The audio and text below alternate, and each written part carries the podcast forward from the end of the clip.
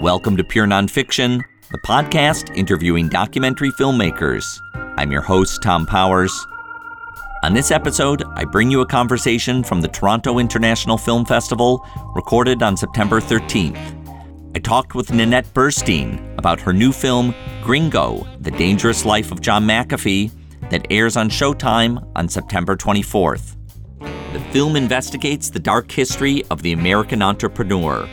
He made millions with the McAfee antivirus software, then relocated to Belize, where he created a compound in the jungle, like Kurtz in the heart of darkness. He assembled his own security force and kept a harem of young women you know, going down to Belize and meeting the people and, and you know, seeing that level of poverty and, and how much people had been exploited by him um, very much kept my spirit going and, and my determination going.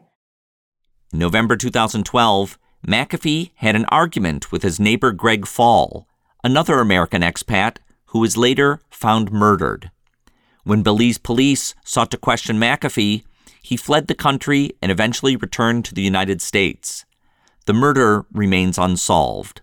This year, McAfee sought the nomination to be President of the United States through the Libertarian Party, but lost out to Gary Johnson. In the film Gringo, Nanette Burstein draws upon the work of other journalists, including Jeff Wise, the film's executive producer. She conducts several new interviews with stunning allegations of a rape, another murder, and fresh testimony about the death of Greg Faull. Here's a clip from Nanette's narration setting up the film. The last 15 years, I've been making documentaries on complex and controversial celebrities.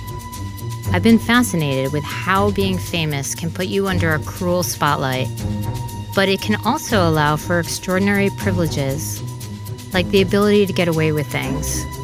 Was this the case with John McAfee? Burstein has been making films since the 1990s.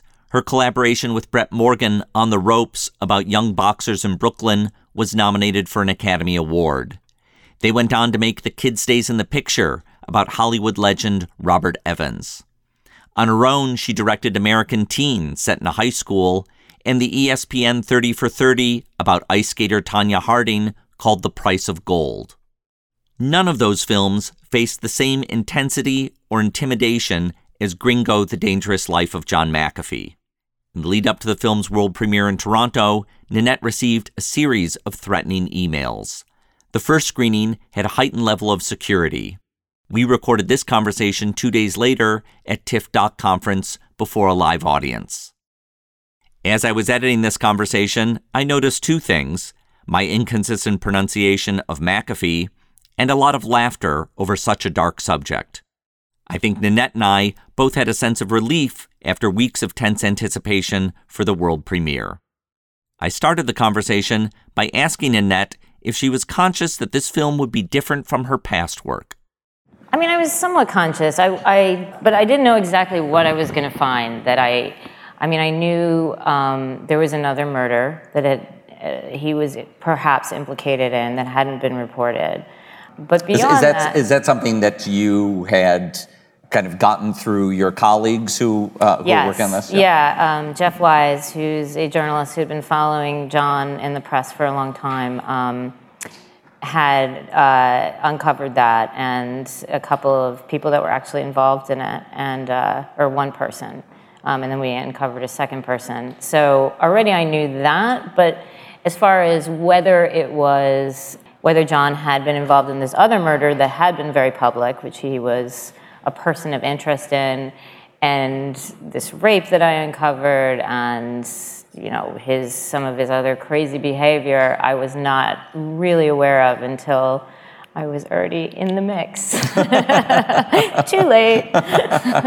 so, can you describe some of the intimidation that you felt in the making of, the, of this film? Well, a lot of the intimidation was from John himself. Um, who uh, initially was hesitant to be interviewed, and I thought maybe he would come around. And he, at a certain point, I realized he wasn't, but he would email me constantly.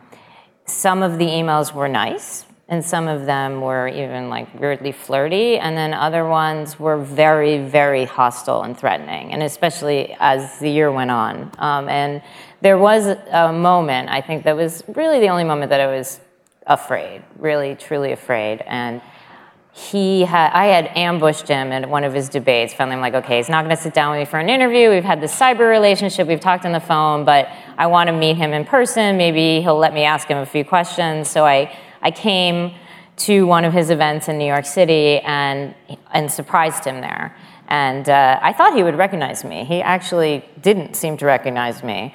I thought, well, it, you've been emailing this person for 10 months. Like, haven't you Googled me? But I don't know. He was like, really? You're Nanette, huh? Um, and then he start, and then he walked away. A half hour later, he started writing me very hostile emails for the next 24 hours even in the middle of the night. And the last email was, which I include in the film, is You are the Satan. And like every, it was like a bad police song. Every breath you take, every move you make. it wasn't I'll just be watching you either. It was I will make it my life's mission to take you down. You are my, you know, final mission in life. And uh, and then he describes you as his magnum opus. Well, in a different email, yeah. yes, yes. Everything is very larger than life with John.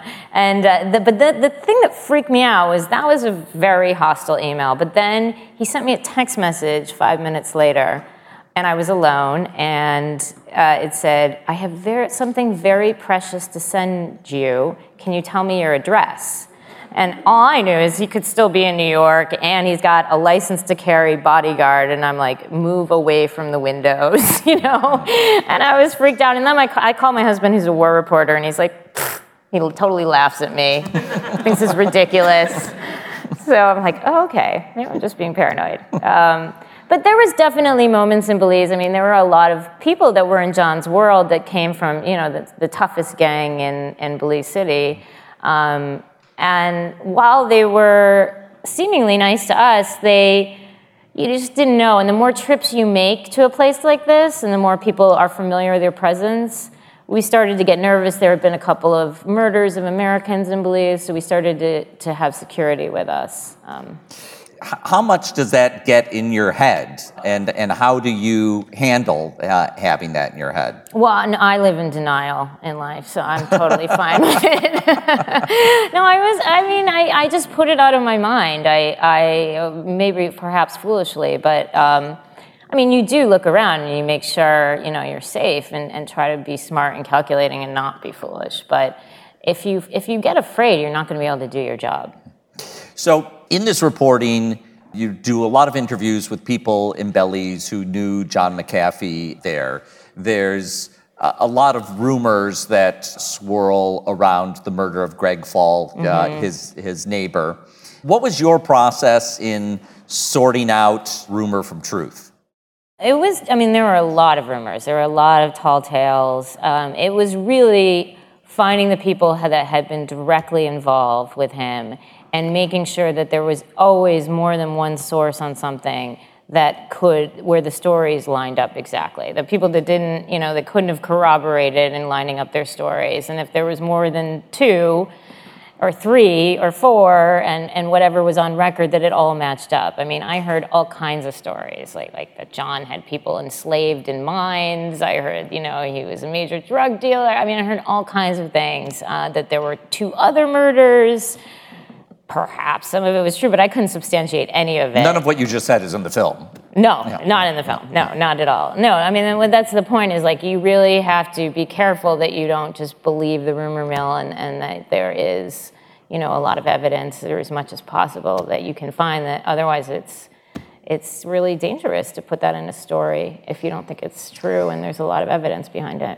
Something that's so striking about the story of John McAfee is that a lot of journalists have come in and out of this uh, story before. So there was famous case of uh, a Vice crew who was following John McAfee after he was fleeing Belize, having been a, a person of interest in a murder, and Vice accidentally posted a photograph of him that gave away his geolocation. They didn't accidentally post it. Hmm. They were like, "We are with McAfee suckers," and then that was literally the headline of the post. But what they accidentally did was left it be it left it GPS encoded, so they hmm. could find his location and realize he went into Guatemala illegally, and they arrested him. So like, if you're on you're the the lam, don't take reporters who are going to make those kinds of mistakes. Yes, exactly. Yeah. So that, I mean, that's but one example of reporters who have come in and out of this story. And to my knowledge, no one has put together as many pieces as you and your team have. And I wonder, as, as you have studied the, the, the course of reporting on this, you know, what does it tell you about the state of reporting? Well, I, I mean, I think it's really unfortunate, you know, especially being married to someone who's a journalist. You know, all these bureaus have been cut out of the budget. The, you know, it's all about the 24 hour news cycle. So, for a moment, when John was on the run and there were these crews following him, and then two weeks later, everybody forgets and they, there's no interest in reopening it. Um, so, as a result of that, a lot of documentary filmmakers have kind of taken that place in our world of you know really spending a long time investigating things that, that the media outlets don't normally do and the news doesn't normally do Because one of the things that's fascinating is that when reporters would, you know, parachute into Belize to, to cover John McAfee or wherever he was, it would be that John McAfee was the story. Um, Right. And what you were able to do is tell the stories of everyone who was around him and affected by him. yeah i mean he he did you know enormously affect people on, in his world in belize i mean he created a little kingdom that he lorded over a very strange kingdom. And um, and you know yeah so you have this point of view of all the people that were affected by him while also trying to give a character portrait of who he was in today's world of uh, independent documentary filmmaking, uh, in contrast to the days when, say, networks were stronger, and, and as a reporter, if you went in somewhere, you had the backing of an organization, of their resources, of their legal team, of you know other kinds of expertise that uh, that you might call on. And working as an independent filmmaker, you you work with a much more uh, shrunken set of of, of resources. Um, What are you talking? Our budgets are huge. Mean? no, it's true. Yes. I mean, in your case, who were the, the the people that you could call upon for you know support and even uh, not even just financial support, but just you know what should I do if I need a bodyguard and Belize support? Well, I, I had an amazing team. Um, you know, Chiang, uh, my producer, Michael Hirschorn, my executive producer, were incredible in supporting me. And, and, you know, I would say, you know, I think it's getting a little sketchy. I think we should have bodyguards. And we would find someone locally that seemed, you know, um, legitimate and, and safe. And we would do that. And as far as there were enormous amount of legal issues on this film that I had never um, had to encounter before just because of the kind of accusations that we were making and bringing up. When you watch the film, you'll get what we're talking about. I mean, there there's you know two murders, one which had never been reported before that he is implicated in, um, a rape case. Uh, I mean, there's there's a lot of stuff, and and uh, you know, so so we we had our own lawyer, and then Showtime actually hired outside counsel as well that specialized in this, um, and that that became hugely important in the editing process. And and, and even actually i would just call up and say like well what about we, we got a whole um, we had a very long meeting with the, our attorney beforehand about you know what you can do and what you can't do and how many sources you need and other evidence and what you need to save and collect and um, do your due diligence on um, and if something would come up, I, one of the first calls I would make is to the attorney, uh, just to make sure this is all above board and good. Um, and, and then, of course, it came up more in, in, the, in the editing process as well.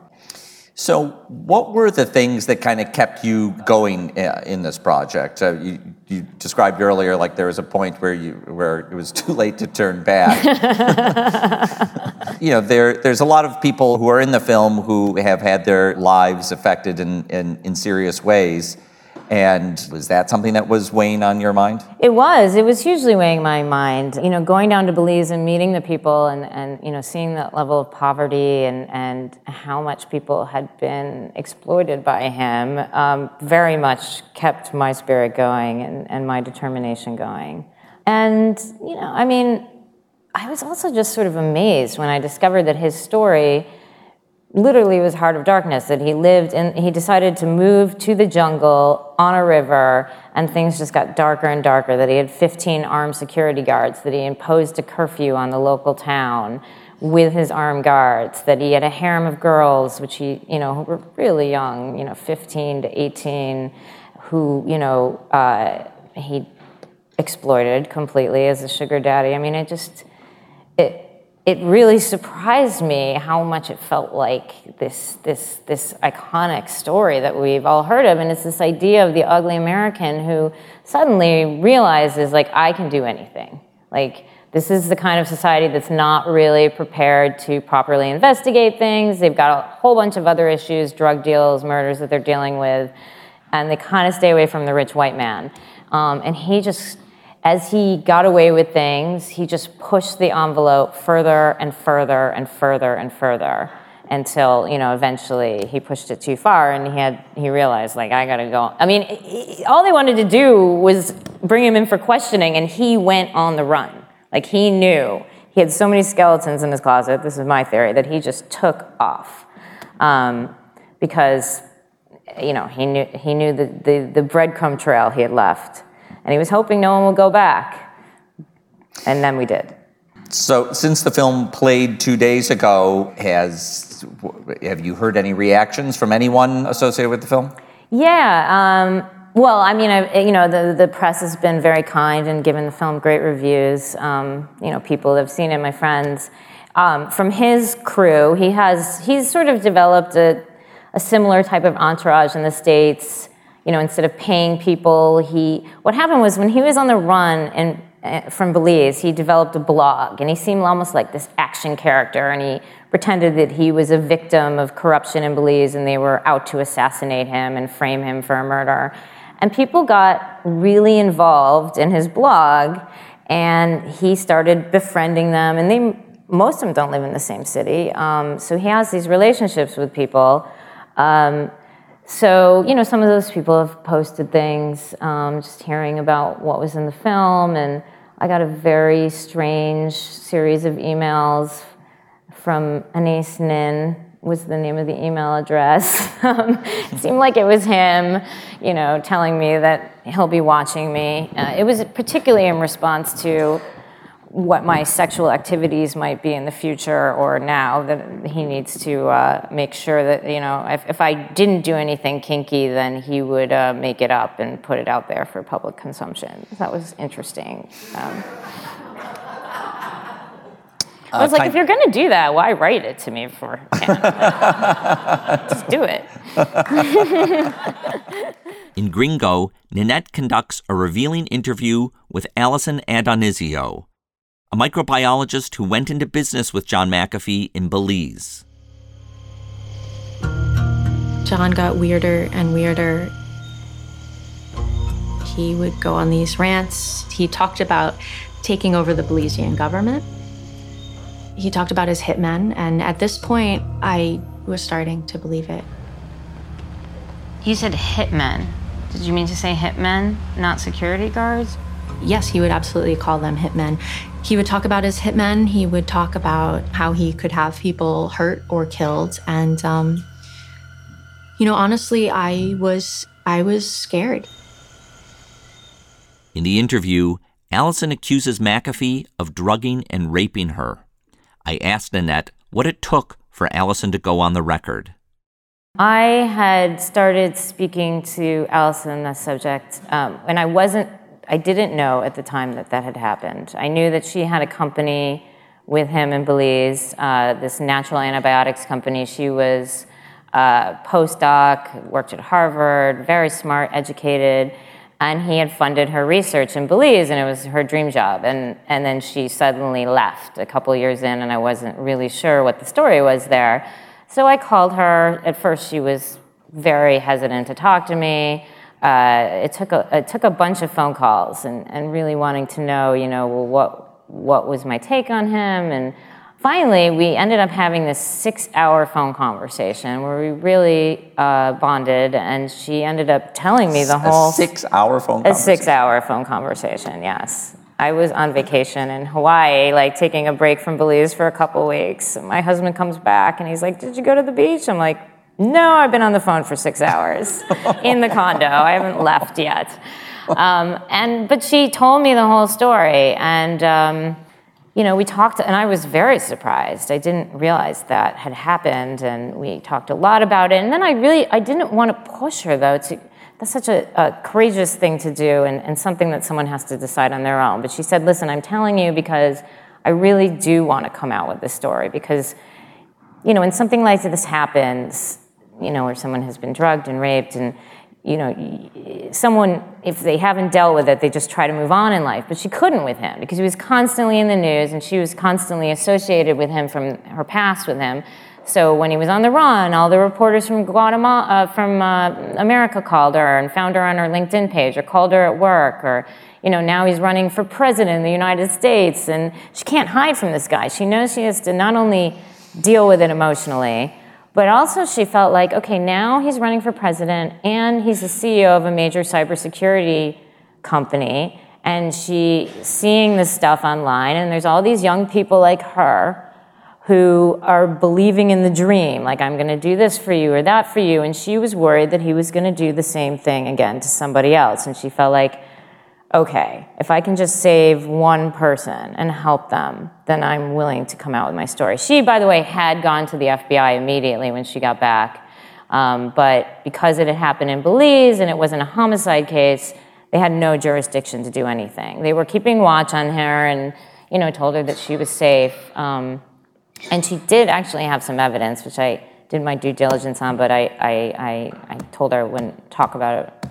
Um, but anyway, uh, unless it had to come up. But, uh, you know, it was so, anyway, I started talking in October. It wasn't until this July that she decided to sit down with me on camera. Um, and I never knew until the last second if she really would. I mean, like, even up until the last second, you know, she was still talking to me about, I don't know, I'm scared. I'm like, it's really up to you. You know, I don't want to push you, but if we're going to do it, we have to do it now. or we just can't, I won't have time anymore. Um, so she didn't, she, she had spent some months sort of getting her life in order for this. Of, she, she changed her job, she's sort of create, you know, she went to serious therapy, you know, she sort of got her house in order in order to do this. It was a big deal for her.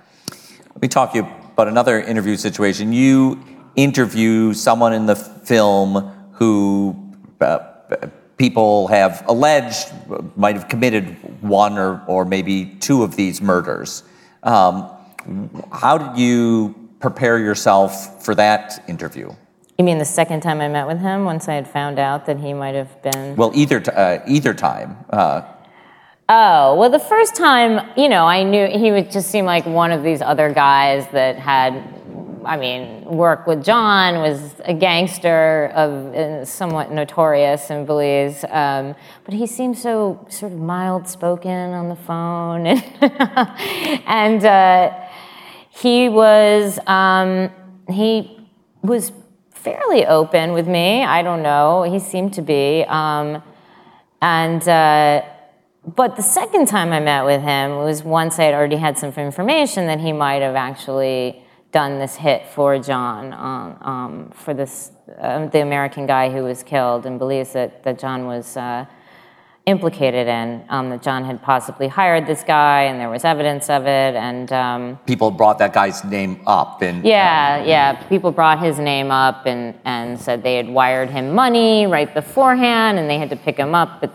you know, So now you have to go back and interview him. now I have to go back and interview him. But I didn't just interview him about that. I ended up re interviewing about everything. And then at the very end got to that. And then and then went They into something wait else. Till the, wait till the end for the tough question. yes, Uh, exactly. I didn't just launch into that. I was very nervous too. I was really very nervous. Um, but uh, and then and then Do you think he was uh, expecting that? I mean, do you- no, no. I do not think he was expecting it. No, and he got nervous. he sort of he was laughing, giggling nervously, and wiping his brow a lot, mm-hmm. and and I had to be the tough. This is not something I normally do. You know, I'm normally like the em- empathic type of interviewer, mm. and I had to be the tough investigator, which you know. Um, but I, I, did I did try to you know uh, be as tough as I could um, without having him suddenly attack me across the room or anything. Um, Fortunately, I had a couple men on my uh, crew. Just in case. I don't know what they would have done, but. uh, and he did come armed every time. He came armed. He was packing. Yeah. So that's of concern. Like we go to put the mic in him, and there's like, oh, can you just move your handgun over? And there's like one in his sock too. You're like, okay. Did you have bodyguards with you? Not then, no. That would have been a good time, but. From the audience, Nanette was asked why she chose John McAfee as a subject. Well, you know, I had done. Um, I, I, have a fascination with people that uh, come from money and power and fame and how that affects their life differently. I did a, a film on this movie producer Robert Evans, who uh, he didn't do that. He, he, did actually get implicated in a murder as well at one point, but and then I'd done a film on Tonya Harding, and I, I, I do have a fascination with the privileged, you know, sometimes it's harder for them. They're under the spotlight, but also other times, you know, you can get away with things. And so he was someone I started, I also started following um, when he was uh, on the run and going to Guatemala. There was an amazing Wired article about him, and I started reading all the press about him. And um, so I had a long term fascination with him. And then when Jeff Wise, the reporter, had unearthed some new contacts and interviews and brought it to me, I thought, well, this is worth looking into. Um, I think, especially like, you know, with Donald Trump running for president, and, uh, you know, there's just there's this era in America, particularly, I think, um, where uh, it just doesn't, you know, and maybe seeing the jinx and these other subject matters where it, it doesn't seem fair, doesn't seem equitable that um, if you come from that kind of money and power, um, and you are a master manipulator of the media, that you can just say, like, oh, that's a hoax, or that was an assassination, or I'm the victim, and then everyone kind of just believes you without really looking any further. There's a real sense in this film of trying to hold someone accountable, someone yes. who's seen, who treats themselves as above accountability. Right. No, it was funny. I was telling someone at a kid's birthday party and about the film. They're like, "Why are you doing this? What are you like the morality police?" And I was like, "I guess so." I've never thought about it. In the back of my mind, they were thinking, "Why is my kid friends with your?" Yeah, kid? exactly. We're gonna leave the party now.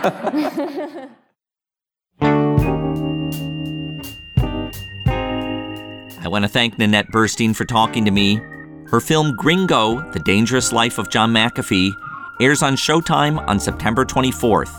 I want to thank TIFF documentary program associate Dorota Lech for helping to organize Doc Conference. In our next episode, we bring you a new conversation with Jonathan Demme, talking about his performance films with the Talking Heads, Neil Young, and Justin Timberlake. And that's another part of my bottom line formula is like, don't cut, try not to cut. Hmm. Um, uh, latch onto a shot, that's working and, and don't get sucked into that artificial energy of trying to pump things up by cutting on the beat and stuff like that. We're going to release that episode tomorrow as a bonus to our usual Thursday schedule. Why the rush? Because next week in New York City, I begin hosting a retrospective of Demme's documentaries and my screening series Stranger Than Fiction at the IFC Center. Each Tuesday for six weeks, I'll present a different Demi film followed by a live conversation with the director. It starts on September 27th with his breakthrough concert film, Stop Making Sense, capturing the talking heads on their last tour. If you're in New York, I hope you can join us. To get tickets and more information, go to purenonfiction.net. Pure Nonfiction is distributed by the TIFF Podcast Network. Thanks to our team Series producer Michael Scotty Jr., sound mixer Kyle Murphy, web designer Cross Strategy, marketing coordinator Sarah Moto, social media handlers Jordan Smith, Alana Schreiber, and executive producer Raphaela Neihausen. I'm Thom Powers. You can follow me on Twitter at THOM Powers. If you like what you've heard, the best way to support us is to subscribe on iTunes and please spread the word to your friends. You can read our show notes, learn about live events, and sign up for our newsletter at purenonfiction.net.